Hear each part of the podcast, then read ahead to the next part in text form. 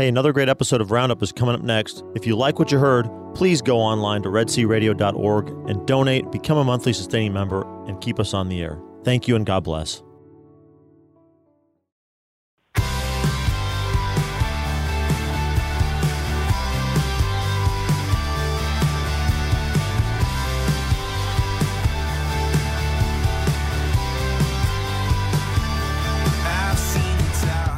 Good morning and welcome to Red C Roundup. I'm your host, Gene Wilhelm. Today is Wednesday, April uh, 8th. Eighth. Thank you. You're welcome. I have lost a lot of track of time. Uh, I have with me today on the phone, and it's going to be a little bit different because we're all sort of connected by phone, except for Dennis, who's in the studio. I've got uh, Dennis is in the studio. I'm in a room in my home. We've got Robin Waters, uh, I, somewhere up in the central part of Texas there, and we've got uh, Thaddeus Romansky. I'm guessing from a, a room in his home as well. Good morning to you, gentlemen. An undisclosed location, Gene. Good morning. I, I want to note. I want to note that Gene was. Uh, you know, in radio land, we always have to have some uh, cushioning on the walls, or we have to have some sound barrier to kind of help absorb echo. And so, Gene specifically admitted to me for the first time he is in his padded room in his home. So I always knew he probably his wife had a padded room for him. Now I, have got it confirmed. It's true, and uh, I'm I'm confined to that a lot more since we're we are spending a lot more time together at home. but uh, it's it's it's very interesting uh, it's it, this is a very interesting time. I don't, Dennis and Thaddeus, have you done this phone thing before with uh, Red C, or is this the first time you've had to do this? Uh, it's the third time. It's the third time third with time. with some luck and not, sometimes not as much luck. You know, it just depends on the internet speed that we're getting. So, uh, yeah, uh, right now we sound great. And so, uh, just if, if you're out there, pray that uh, the show can come off just the way it ought to be. Today is the feast of Saint Julie Billiart, uh, and she was born in 1751 and died in 1816. Uh, she was like the fifth of seven children, I believe, and she enjoyed playing school and took up at the age 16 job of teaching school to help support the family. And uh, her father, she lived during the time of the French Revolution, and her father uh, was had some problems during that, and during the revolution, she hid priests in her home, where she was living, and at that time, she was given a vision about a, a community of women. Uh, and after this was all over, she and a few pe- young ladies got together and they formed the Sisters of Notre Dame de Namur. And I, somebody's French is better, probably better than mine would know that. And they they do a lot of work. Huh? You you said it correctly. Okay, and so uh, she uh, they are primarily into teaching, and they do some hospital hospital and health work. So that's interesting uh, to me. The other thing I'd like to bring up uh, before we get too far much farther along is last month on the March 11th, I interviewed Dan Burke uh, about his new book. Uh, spiritual warfare and the discernment of spirits. And on the 17th, he was diagnosed with the coronavirus. And on the 27th, he he was put on a ventilator, but he was put on a ventilator and uh, thought to be facing death because he has some underlying issues with his lungs. But on the 27th, he got out of the hospital, and uh, the cure uh, by Dan and, and a number of the medical staff, they say, was miraculous. So thank you, all of you who prayed for Dan Burke. Thanks be to and, God. Amen. Yes. Uh, the other thing I was going to talk about before I start to turn, turn it over is there are a lot of opportunities uh, for uh, attending Mass via the internet uh, these days, including the Holy Week services. In our particular house, I hook up the note, our notebook to uh, the HDMI port on the TV, and we are able to watch together that way. Uh, so there's a lot of opportunities. Those of you in the Austin Diocese can go to austindiocese.org slash mash mash mass dot on dash the dash air to get a list of quite a few of the uh, uh, parishes that are doing that. They're not all listed there. Uh, a num- quite a few of them here in the Bryan College Station area are doing it being live stream on stream on Facebook, and I'm not sure what they're doing up in the Waco West area. Robin.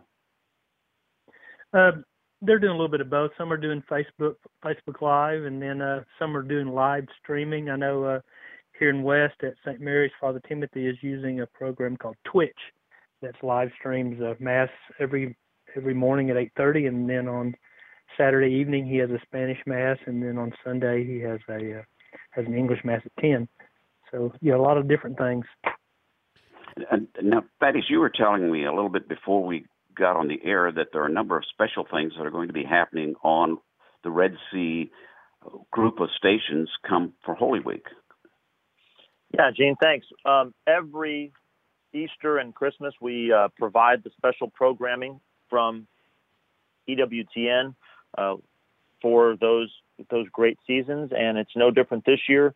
In fact, it's probably um, of more comfort and help for people this year than ever before. I, I think since so many people are not going to be able to uh, attend mass in person. Um, so, just a couple of highlights from that. It really starts on the afternoon of Holy Thursday and goes all the way through um, Sunday, uh, Easter Sunday. Nine live events that will be will be offering from EWTN. That's four liturgies from Rome are, are included in that, and four liturgies from the Basilica of the National Shrine of the Immaculate Conception in Washington D.C. A uh, couple more specific highlights. Friday, at 11 a.m. is a Passion service from Rome, and then there is at 1:30. These are all Central times. 1:30 p.m. Uh, choral meditations and Mass from the Basilica of the National Shrine of the Immaculate Conception, Washington D.C. So that's your that's your Good Friday service on the on the radio. Saturday, 2 p.m. in the afternoon, you can catch the Easter Vigil live from Rome, and then at 7 p.m closer to uh, sundown for us here in the Texas area. That same mass, but from Washington D.C. And Sunday, Easter Sunday, if you want to get up at 4 a.m. and listen live to the Vatican Easter Mass and the Pope's Urbi et Orbi message, that's 4 a.m. 11 a.m. Easter Mass from Washington D.C. And uh, let me throw in there at nine if you want some beautiful music to listen to on Easter Sunday morning. Uh, at 9 a.m., you can catch a broadcast of Joseph Haydn's Missa in Tempore Belli. Uh, and that's brought to you by a Catholic chorale of the Twin Cities in um, Minnesota. This is a it's a recorded program, not not live, but but a recorded program that they they offer uh, may, usually every year. But it's very beautiful. So those are some highlights for you to check out. Um, we'll have a more complete schedule um, on our website soon. And that website and, uh, is please listen. Red, that's redcradio.org. And also, and I would under resources. People, is that under uh, resources? There'll, there'll, probably be a there'll probably be a link on the on the front page banner that people can click on. And then I would also recommend people to use the resources tab to go to your local parish website, and that's where you can get details about what your particular parish is doing for Holy Week liturgies, if you haven't already heard that. And I would mention okay. one other thing for parishes, and that is that with no Mass, collections are down and expenses are pretty, remaining pretty much the same. So if there's mm-hmm. some way that you can donate electronically to your parish, at least at this time, it would be very helpful. Definitely, indeed. Now more than ever, the parishes are suffering with with a lack of, of collections and donations, and so please don't forget about them. Even start a recurring monthly gift to your parish. You can do that. Many of you do that already for Red C Catholic Radio. We as well are. Uh, having to have some uh, setbacks as well of our own. And uh, one of those, I think Robin was going to talk about in the Waco area. So, Robin, what kind of news do you have for those uh, that were uh, supposed to be attending our benefit dinner? So, as as many of you may know, our benefit dinner is scheduled for May the 7th, and of course, that's not going to be able to happen. So we've been working on uh, finding a time that's far enough out to hopefully things will be settled down and everyone will be able to come in and, and enjoy a great meal and a great speaker and some fellowship together. We've uh, ended up on the date of October the 8th.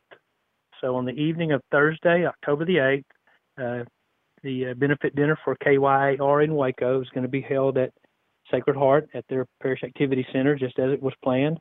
Father Albert Hass will still be our keynote speaker. Uh, everything was able to be transferred to that day. So it's basically, actually, it's exactly six months from today. Yeah, how about that? So, uh, God willing, we will uh, we'll, we'll pull it off then. And first, I want to also thank all of those who have already purchased tickets, especially those groups that have purchased tables, because uh, one of the things that uh, that comes up as we just talked about, parishes struggling during times when people aren't there.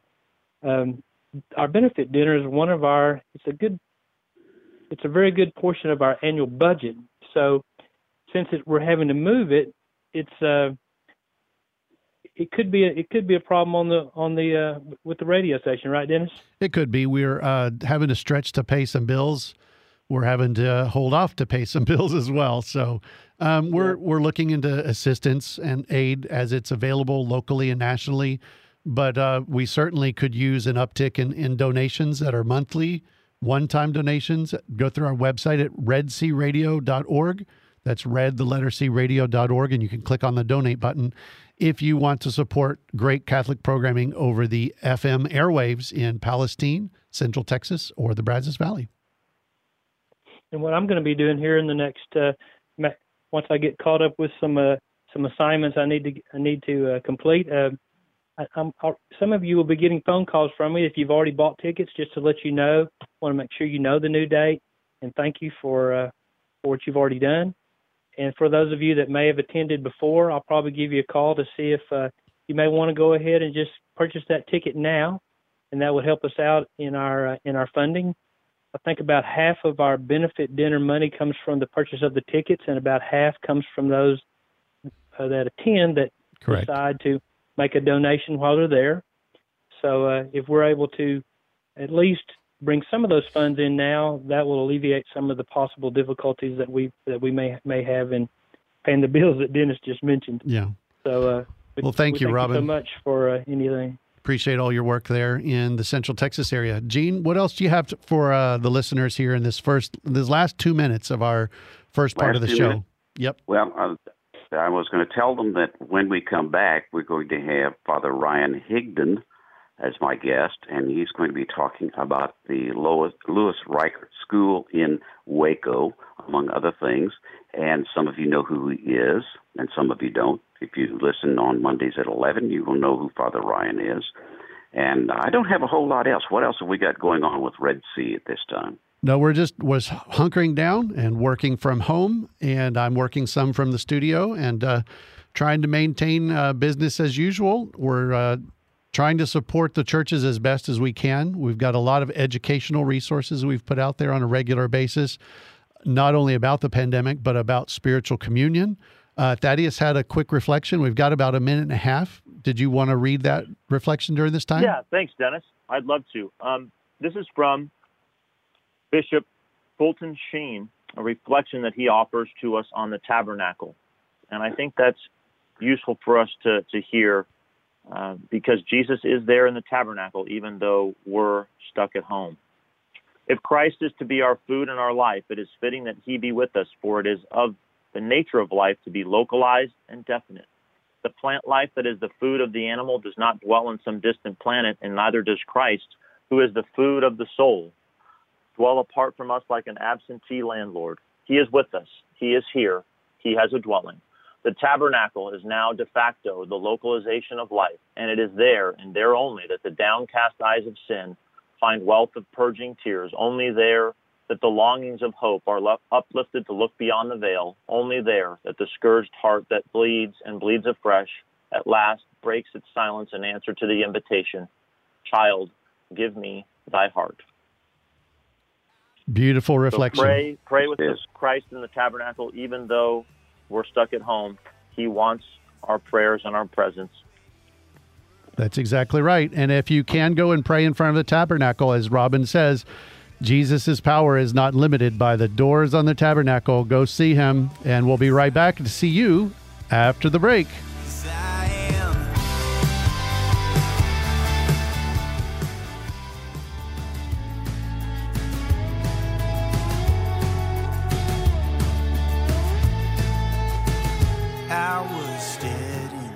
Welcome back to Red C Roundup. I'm your host, Gene Wilhelm, and I have with me now my guest, Father Ryan Higdon uh, from St. Louis Catholic Church in Waco. And uh, some of you may know who, know who he is. You probably have heard him on Everyday Catholics with Alyssa Trutter. Good morning, Father Ryan. Good morning. How are you? I'm doing fine, and you're doing a lot better than you were recently, aren't you? Yes, yes. I was. Uh, let's let's easy to say up front. I did not have COVID, but I definitely had a bad case of flu. So I was I was down for a few days with all the same symptoms. So. And that's been kind of scary. Yeah. Well, you know, praise the Lord. I, I did not have COVID, and um, you know, I'm just happy to be up and out and and uh, walking among the living. So, I just for general information, how does uh, self isolation uh, feel? I mean, were you basically I, in your room at the rectory, and that was it? Yeah, I was just. I had. I have a, a sitting room and a bedroom, and I was kind of locked up in the sitting room and bedroom for three days. And let me tell you this: I am uh, very confident in my vocation that I am not a monk. like that was clear for me. I could have told you that without having you get get sick. like I was going, I'm an introvert, but not that much of an introvert. So, well, I think the definition of an introvert that I've heard that makes the most sense to me is that an introvert is somebody that, although uh, they may be able to be out in public with a lot of people, they need time to recharge their batteries uh, in some alone time. So that probably is better description of introvert than any I've heard. Well, I was ready to discharge and ready to go and move and be about and mm-hmm. spend my well, we're energy. Gonna talk, we're going to talk a little bit about uh, St. Louis uh, School. They're attached to, uh, or to, to Bishop Reicher School, attached to St. Louis, and uh, I, as as I was preparing for this, uh, I thought it was really interesting that the last three assignments that I know you've had have been directly related to education. Uh, I think the, the the first one I knew about you was over at St. Joseph's in Bryan, that has an elementary and a high school, and then you spent what was it two two or more years at St. Mary's, uh, which ministers to college students, and then you get transferred to St. Louis and in Waco that at that time had only an elementary school attached to it. Uh, do you think that your previous assignments helped prepare you for what had to come at St. Louis?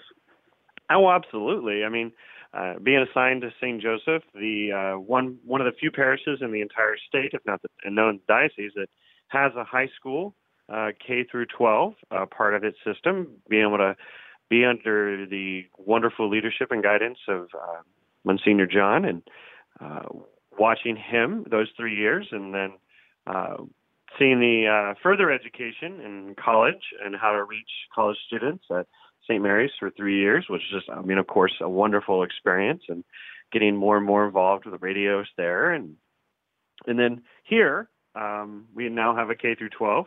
So my joke is, I've never been assigned as a priest. I've never been assigned to a parish that didn't have a football team. I mean, I don't know what to do if my my, my church doesn't have a football team. So I just that's that'll be a new experience well, for me if the bishop ever moves me to some place without a school. Well, you may get that opportunity this year. Uh, uh, with all that's going on, uh, so you you were prepared to go to St. Louis, but then there's things that weren't prepared as well. Uh, just uh, for for our uh, our listeners that maybe don't know you very well, uh, what is your family background in education? Were you in Catholic schools the whole time you were going to as you were uh, growing up? No, I uh, I had some Catholic education early on. Um, so from uh, kindergarten through around third grade was in a Catholic school, and then uh, my parents moved around a bunch, and uh, they kept me in public schools from that point on. But then I went into the seminary after graduating high school, and of course, uh, within Catholic education all throughout my seminary career. So my entire higher uh, higher level ed- education, uh, bachelor's degrees and master's degrees, were uh, obviously in Catholic institutions. So um, I've spent the majority of my life in Catholic education now at this point. So it's kind of uh, interesting to uh, to give back what I have received. Well, that's that's interesting. And then somehow or other, in all of this, after you were ordained, you got involved in radio with Red C Radio. How did that happen?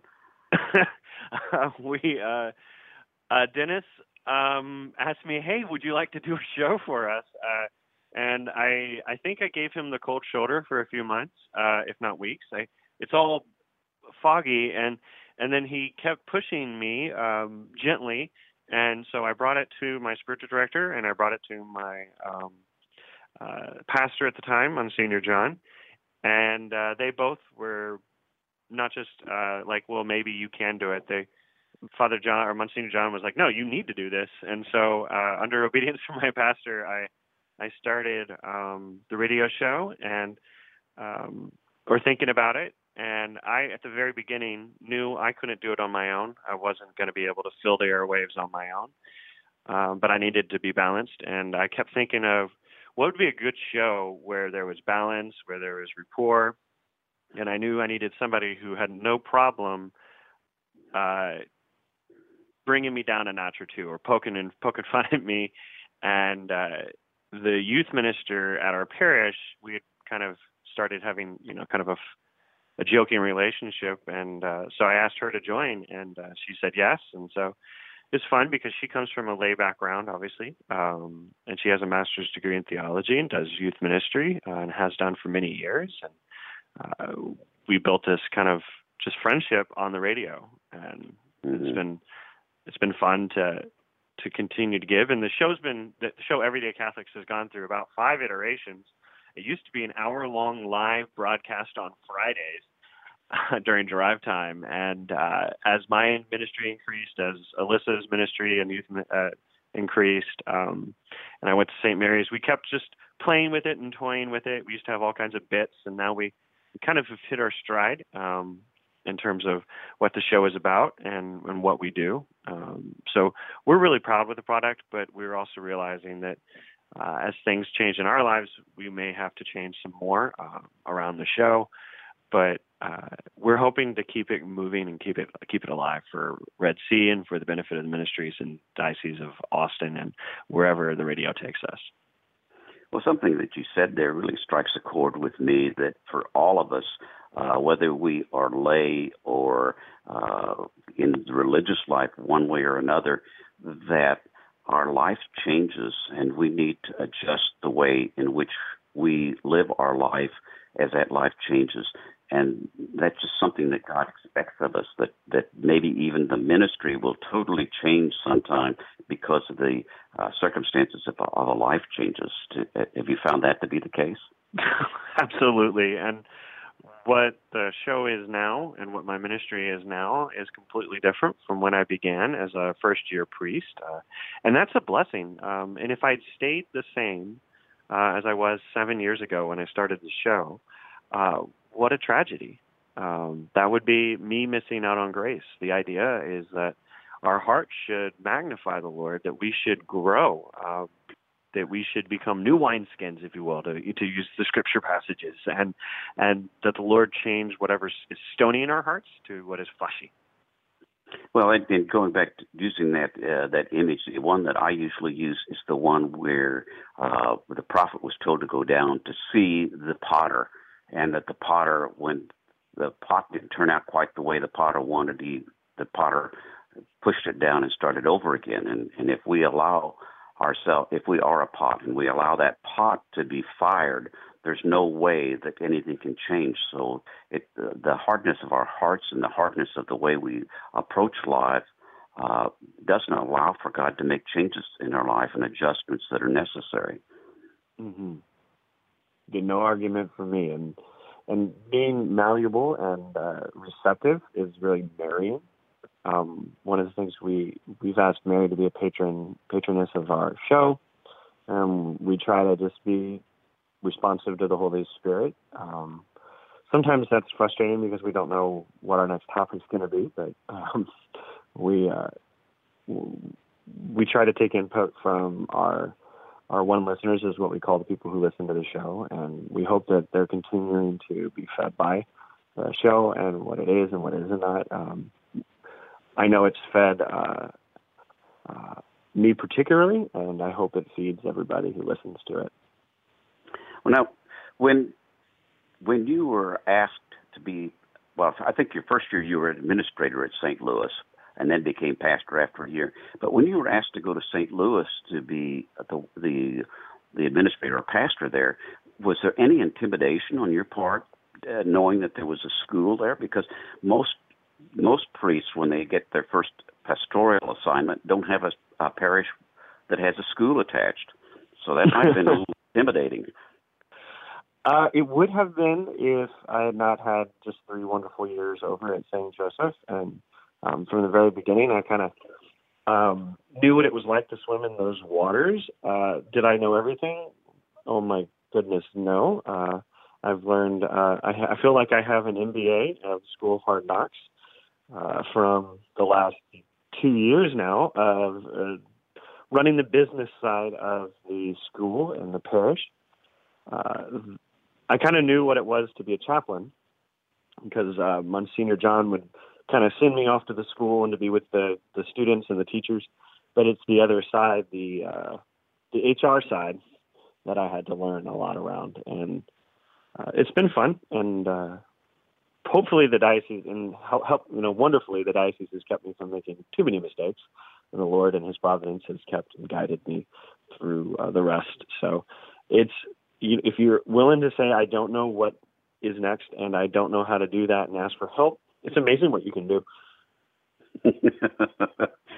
oh, uh, some of us need to learn that a lot more, Father Ryan. uh, uh, for those of you uh, that are just tuned in, I've got Father Ryan Higdon as my guest today on Red C Roundup, and he is the pastor of St. Louis Catholic Church in Waco, and he has responsibility for the uh, Bishop Reicher School that's attached to that parish. Tell us a little bit about St. Louis itself, the parish, uh, and, and its history and the, the composition of the of the uh, congregation of the parish. Uh, is it just a typical parish, or is it an old parish, or a re- relatively new parish? What? It's a um, old parish by our diocese standards. It was founded in 1960. Um, it was founded under uh, the, one, an old Monsignor, and then uh, the, the Monsignor everybody knows is Monsignor Mark Deering, became the uh, uh, the longtime pastor. Uh, he was pastor for something like 40 something years, and uh, he left his mark on the parish. It's a blend of what I would say is, is kind of think about it like in terms of St. Uh, if those of you who are listening and are very familiar with the Bryan College Station area, it's like if you blended St. Joseph and St. Anthony's together, in the sense that it's got the old, uh, I've been around for a long time kind of feeling uh, from uh, the long-time established parishioners. There's many uh, generations, but the sense that the neighborhood around has changed a lot. And so a lot of people drive into the parish from all over Waco uh, so they have a, a, familial connection to the parish, and so we uh, have a lot of commuters to our parish, and in a sense, that's a lot like St. Anthony's. Uh, people who drive in to go to church there, but it's got the old feel like St. Anthony's and St. Joseph with the school, and uh, the neighborhood around is is different. So we're reaching out to uh, the the community there in this in, in the immediate neighborhood as it's also going through a demographic shift back.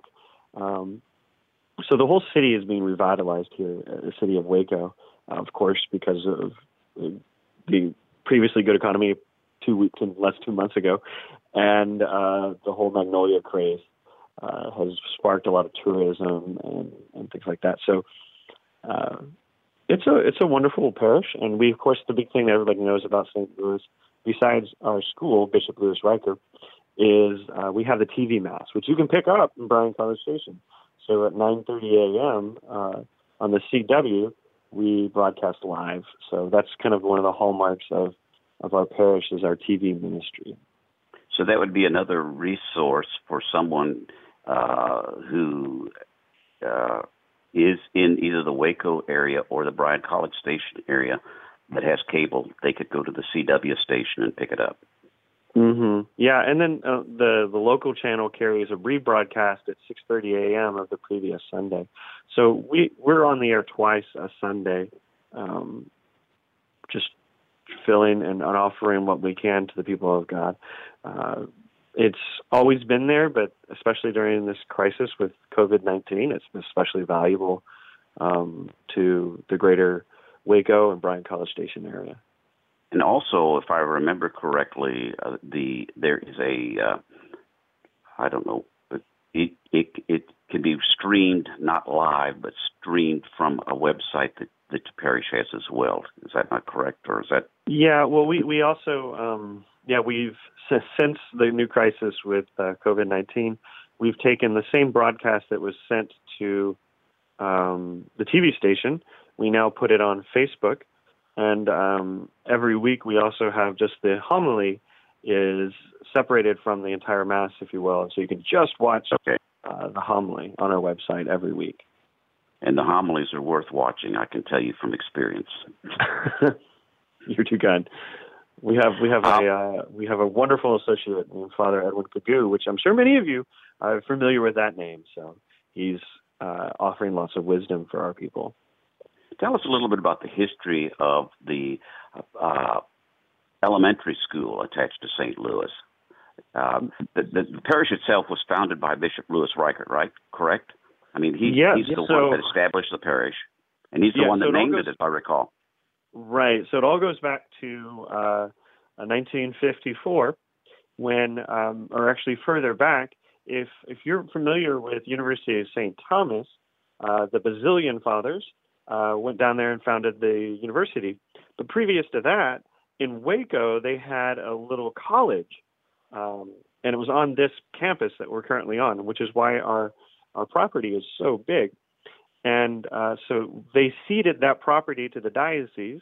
And in 1950, when they left, and then when 1954, uh, Bishop Louis Reicher founded a high school um, as a there's an empty property, so he just built a high school there with the people of God and Waco funding it, and they named it Waco Catholic. And then just a few short years later, he uh, renames it because, and this is uh, all, all hearsay, but it, it, it you know it, it does match up because they had a problem with getting non-Catholics to go to school there because there was a lot of misunderstandings, if you will, and people who were not open to a Catholic school in the Baptist town. And so they renamed it Reicher High School after he renamed it after himself. And then four years later, he founded uh, St. Louis Catholic School and Church, or Church and School. And he said openly at the time that although the church was named in honor of St. Louis, King of France, but that he himself was the namesake. So he named the high school after himself, and he named the parish after himself, and he did it again in Austin. So there's another St. Louis in North Austin. Same thing. The St. Louis, St. Louis King of France there. In Austin, yep. And he named that in honor of St. Louis King of France, but after himself. Some people could think of that as a little prideful. Uh, I, I think it was a different era, and he had no problem leaving a legacy. I just put it that way. He uh, he he was known for living uh, loudly, if you will. Uh, there's a famous story of him uh, when he was he went to Vatican II, of course, as a bishop. Uh, he did not want to drive without his own Cadillac, so he shipped his own Cadillac to Rome so he could drive a big wide Cadillac in the streets of Rome because he wanted to be comfortable in his own car. So uh, just just a little bit of a loud personality, uh, but he so did a lot of good for the people of God. He must have been born Texan. Yeah. tell us a little bit about the school itself, uh, the, the, the elementary school, which is is what you which was uh, what you were most you, when you signed up for the parish. You signed up for the elementary school. I take it. I did, don't take it. You didn't know that you were going to have the high school as well. No, no. The bishop told me to take care of the schools, and uh, uh, and I dove in, and we started getting. I got got used to the elementary school over the first six months, and found out all of its strengths and its uh, charisms and what God was doing with that time. And uh, so I just loved the community. And, and as we got into that, I also um, time at the high school because even though it was run by the diocese at the time, it, it really was to the school's benefit. The, the stronger the ties and the unity between them.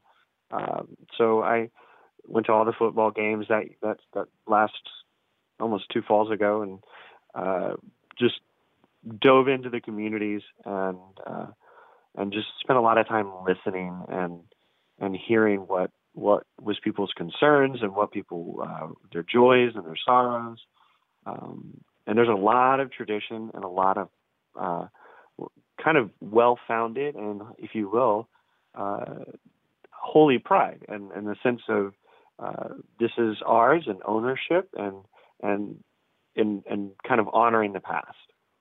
So I was happy to be asked and, and humbled to be asked to be a part of that story and that legacy. So, so uh, as the school transferred from under diocesan control to parish control, did that that increase your responsibility as well? Did it not? by about twofold. uh, so we have the parish, we have a mission church, uh, we have the high, we have the elementary school, and then the high school. Um, for those of you who are not in the educational field, uh, I'm not saying I'm an expert in this by any means, uh, but a high school is about two and a half times the effort, energy, um, time, uh, resources, money, everything than an elementary school. Uh, so it's just you can have half the students for twice the workload uh, comparative to an elementary school to a high school, and so there was uh, there was a lot of uh, care that was needed for the high school and a lot of attention, and uh, there had been. Uh, uh, yeah, just put it this way: there was a lot of opportunity to be had at the high school, and so, um, even though I had been around, I had not been inside, if you will. Um, I'd physically been inside, but it's one thing to see something from the outside and to, to assess it, and then an entirely different thing to dive in and to be a part of the family and to live and breathe it. So, again, I spent some more time living and breathing in the high school and getting to know the staff there. And it it didn't double my staff, but it significantly increased it.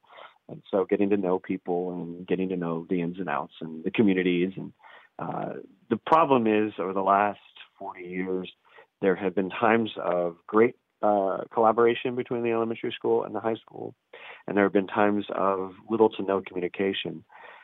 Uh, recently, the communication had been good, but not too far in the past, the collaboration had been pretty bad. And so uh, you could there was lots of signs of that. There was a fence between the two. There was gates between the two. There was uh, lots of barriers, uh, them and us kind of mentality. And so we spent a lot of time being present to that.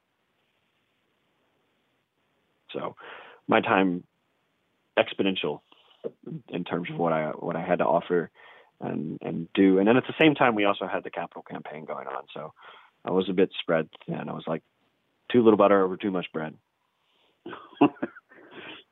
yeah, but some people like their bread greasy.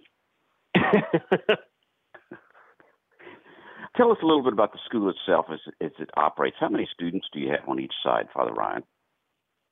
We have uh, we don't we don't like to say on either side. Uh, so we we have just under 300, uh, 400 ish. So total K through 12. It is one school now and that was one of the things we we we look back to our past and we're trying to magnify the legacy and so we uh, we have one school bishop louis reicher and uh, it's around 400 students and we're aiming to be in the next five to six years we're aiming to not double it, but get up into the six to seven hundred range. Uh, that would be my goal. That would be my dream.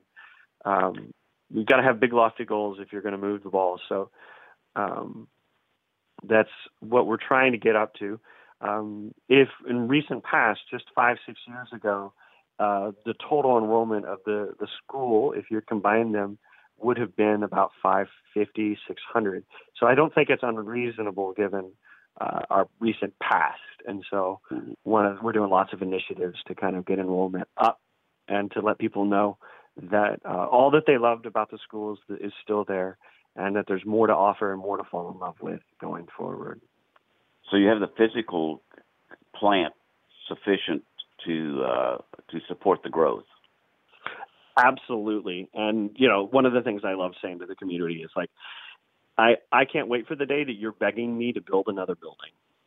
Uh, so I want it to be full. I want it to be bursting, and not just because there's more numbers and that sounds good, but because those are souls, and if we go back just to to our uh, mass, it's for zeal of souls that we do all things, and there's a wonderful opportunity in having someone for 12 years in an education system where you can really form the heart and the soul to fall in love with what is good, true, and beautiful. And if you can remove uh, anything that's distracting, then what an opportunity! What a way to accompany. We talk about uh, Pope Francis talks about accompaniment.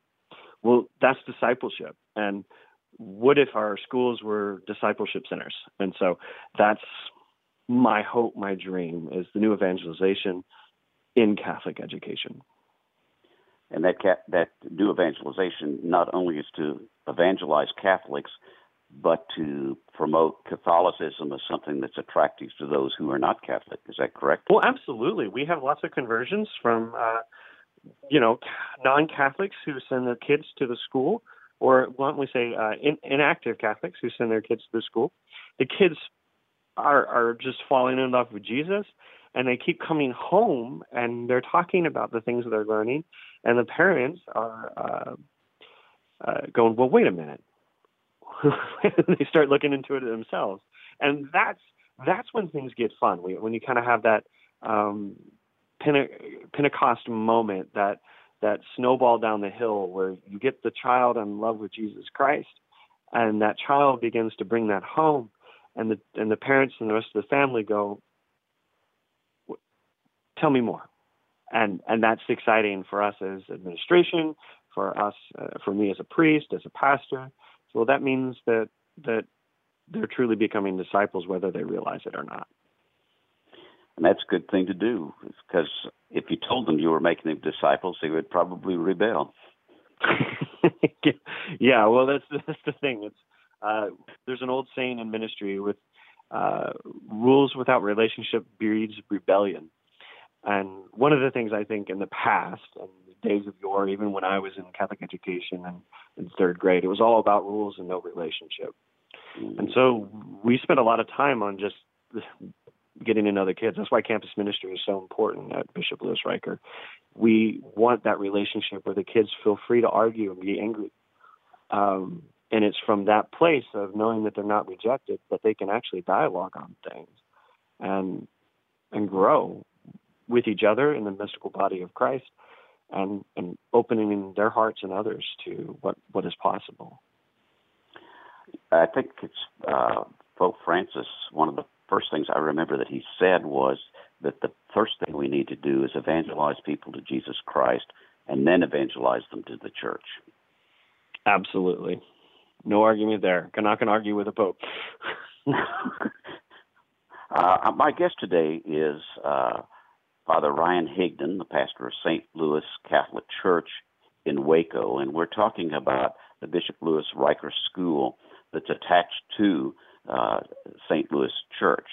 Uh, you, you've talked a lot about this, the religious aspects, but it, uh, the uh, the uh, secular education, if you will, or the typical education that you could get in any school, is is really top notch, and some things have happened over the last year that make that even better. And would you like to discuss those a little bit? Oh, you bet. So we, when we looked at um, our school and we said, well, what are its strengths and what are its weaknesses? One of the common uh, critiques of our school was uh, the curriculum. Now, and we people wanted to know if it was excellent, and we needed some kind of outside verification of that, and also outside help with that. Um, and so I asked the Lord to send us partners. It's it's amazing when you ask the Lord open endedly, "Hey, I need help. Send me help in this area." And God does not disappoint. And so I wish I could take credit for the connection, but um, through providence and grace and through relationships with others, um, we were connected with the University of Dallas. Now, you may not be familiar with the University of Dallas. It's a small liberal arts school, but it's Catholic to the core. It's uh, it's probably one of the probably one of the three most Catholic universities in the country. I would guess. Yes, they're so good, and I'm alum, but um, they're they're very very orthodox, very very traditional, and uh, they're they're known for what's called traditional Catholic education, or sometimes called classical education. And so we started in a dialogue with them, and we announced uh, a partnership with them that is uh, groundbreaking. Uh, so there's no other kind of partnership like this in the nation that we can tell. And there's a couple elements to it that make it completely groundbreaking. The first one is that the University of Dallas will ensure, implement, and uh, and oversee a new curriculum that is unified K through 12. Uh, and so what that means is what you learn in first grade builds all the way to 12. But more than that, it's actually K and beyond. So we're kind of a K to university school in that the university is has its hand in all, every element of our education. Um, and then uh, because teachers are probably the they are the most important crucial element of any educational experience uh, they're going to also provide ongoing professional development for all of our teachers. So these university professors in education are going to be showing up and helping our teachers learn uh, not just the, the traditional Catholic education model or classical, but they're going to help our teachers with best practices that any teacher needs to always uh, kind of learn, just like a priest should continue to learn. Uh, but then this is probably one of my favorite parts is they're going to also give their teachers an opportunity to uh, earn advanced degrees in their fields. Um, and then our students will be essentially uh, given access to summer academic programs and, and camps and uh, also the academic resources of the university. So it's as if our students will be co-enrolled, if you will, not technically, but they'll be given access to libraries and and then they're also, and this is the star of the agreement, is they have preferred admission to the University of Dallas once they graduate. So we really are now a K to university school. We're still independent. We're not run by the university. We're in partnership with them, and uh, it's again completely groundbreaking in the sense that we maintain our independence, but that we are, you know, hand in hand with the university. And it doesn't hurt that relationship at all that the current president at the University of Dallas has a strong Waco connection. Yes, yes. He used to be Dean Hibbs uh, of the uh, the classical department at the University of Baylor, and now he is the president of the University of Dallas. So he's uh, he's familiar, and he had kids attend our schools, and uh, so he's very happy to partner with us. And we believe that if we we figure this out over the next two years as we implement the curriculum, uh, you can't just throw everything out and put something new in. We're going to graft the new uh, curriculum in slowly. Uh, that once we we figure this out, this is completely replicable. Like you can you can do this again in other places uh, with relative ease once we work out all the kinks. That's great. Uh, changing the subject a little bit, the the whole COVID nineteen thing sort of put a kink in that, did it not? And and everything that has to do with Bishop Louis Reicher School. Well, one of the beautiful things about having a private school is that we can pivot much faster uh, than, say, a uh, independent school district. Not because the independent school district isn't filled with creative and wonderful individuals, but it's when you have that many things and that big of an institution, it's hard to to move. Within uh, just a few days, we went to online education. Our kids have been uh, they missed only a few days of school. They've been doing distance learning and our teachers just have responded in beautiful fashion we've got all kinds of interaction with the students and the kids and social media has exploded. And and at the same time uh, we um, we're using this time on the physical plant to reset for next school year almost already where we're saying okay we're we're doing resign we're doing all new signings for the new name of Bishop Louis Reicher and we're we're getting ready for uh, a beautiful homecoming and the curriculum work on the back side, on the back end, is still being done. So we are we're moving forward with uh, as just as much speed as before. The the question now is uh, how many people want to join us for the adventure? How many people want to sign up for the to to join uh, the beautiful adventure of growing not just in number and size, but in holiness and wisdom. And how would somebody go about doing that? Let's say there's a parent that's listening that's within driving distance of Bishop uh, Louis Reicher School and say, This is something I want to investigate. How would that parent go about doing that? Wonderful question. So you just go to bishopreicher.com and you can you can go to you know enrollment and we are now doing virtual tours of the school and becky Chalette, our admissions director is just as active in working with parents who would like to see the school but can't come because of all of the covid things. We are bending over backwards to really make ourselves available to the entire community regardless of circumstance. So uh, we're we're happy to tell the story and we're happy to share the graces of what the Lord's doing here at uh, St. Louis Church and Bishop Louis Reicher. One of the things I'm very fond of saying, and I'm growing in, in understanding of it myself, is that Jesus Christ loves this parish and this school more than we do. And we just need to open our hearts to how much He wants to bless us. And I think that's true for every parish. He loves your parish more than you do. And that's kind of crazy to say, but he loves you more than you do. And so if we that's just right. really open our our hearts to that, what what can happen? What can happen when we allow ourselves to dream?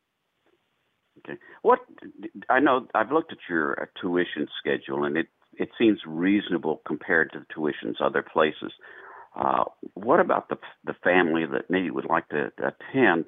But just flat does not have the financial resources to do to pay that. Is there is there a way that that the diocese or someone else is able to help support that? Absolutely. Fear should never be a barrier to entrance into a Catholic school. Catholic education is for everyone. Doesn't matter your denomination, it doesn't matter your capacity. Catholic education is for you. I work really hard to fundraise so that students of of every means can come. We have a lot of uh, money available for those who might need financial assistance, and it's it's not first come first serve, but it's it's it's almost is. So if you are you're wondering like I really want to be a part of that, call Becky, and my president and principal will work with you. Uh, we will we'll try to do our best to get you in the school. We want you to be a part of our family. Uh, and and the money side, we'll, we'll we will it'll be teamwork. Okay, that's great. Okay, now let's change uh, subjects a little bit more. Let's say there's someone uh, who has a say a Catholic school or wanting to start a Catholic school that's listening. Are are there people at Bishop Louis Reicher School who are willing to discuss what's happening there? Because obviously there's a lot of excitement in your voice about what's happening. And so are are you at a position already to where you can share what's going on? yeah, as long as people admit that you know uh, uh, we're we're we're a chef in a messy kitchen, so don't expect a beautiful uh, kitchen. Expect a beautiful product. So we're we're we're in the midst of it, and we're happy to share what we know, um, but we're also happy to share where we have uh, made mistakes. And uh, if you want to come and be a part of the adventure, more than happy to. Uh, I can't speak for the university and what they're willing to do, but um, we're willing to share what we have, uh, what we've experienced, and what we have our hopes and dreams for. Uh, we're about to run out of time, I believe. Uh, what what is a message that you would really want to give to our listeners, Father Ryan, uh, about Catholic education and what's happening at St. Louis Parish there in Waco and Bishop Louis Reicher School that we haven't talked about? I think the the simplest thing for me as a pastor is uh, don't be afraid to trust. Trust God that He can take care of you, um, that He can take care of the parish, that He can take care of your child.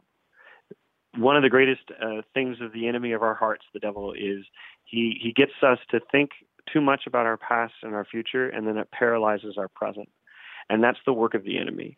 And I nothing's been perfect, but everything's been better since I have begun to just trust the Lord with my plans, with my dreams, and with my fears, and my and ask the Lord be merciful.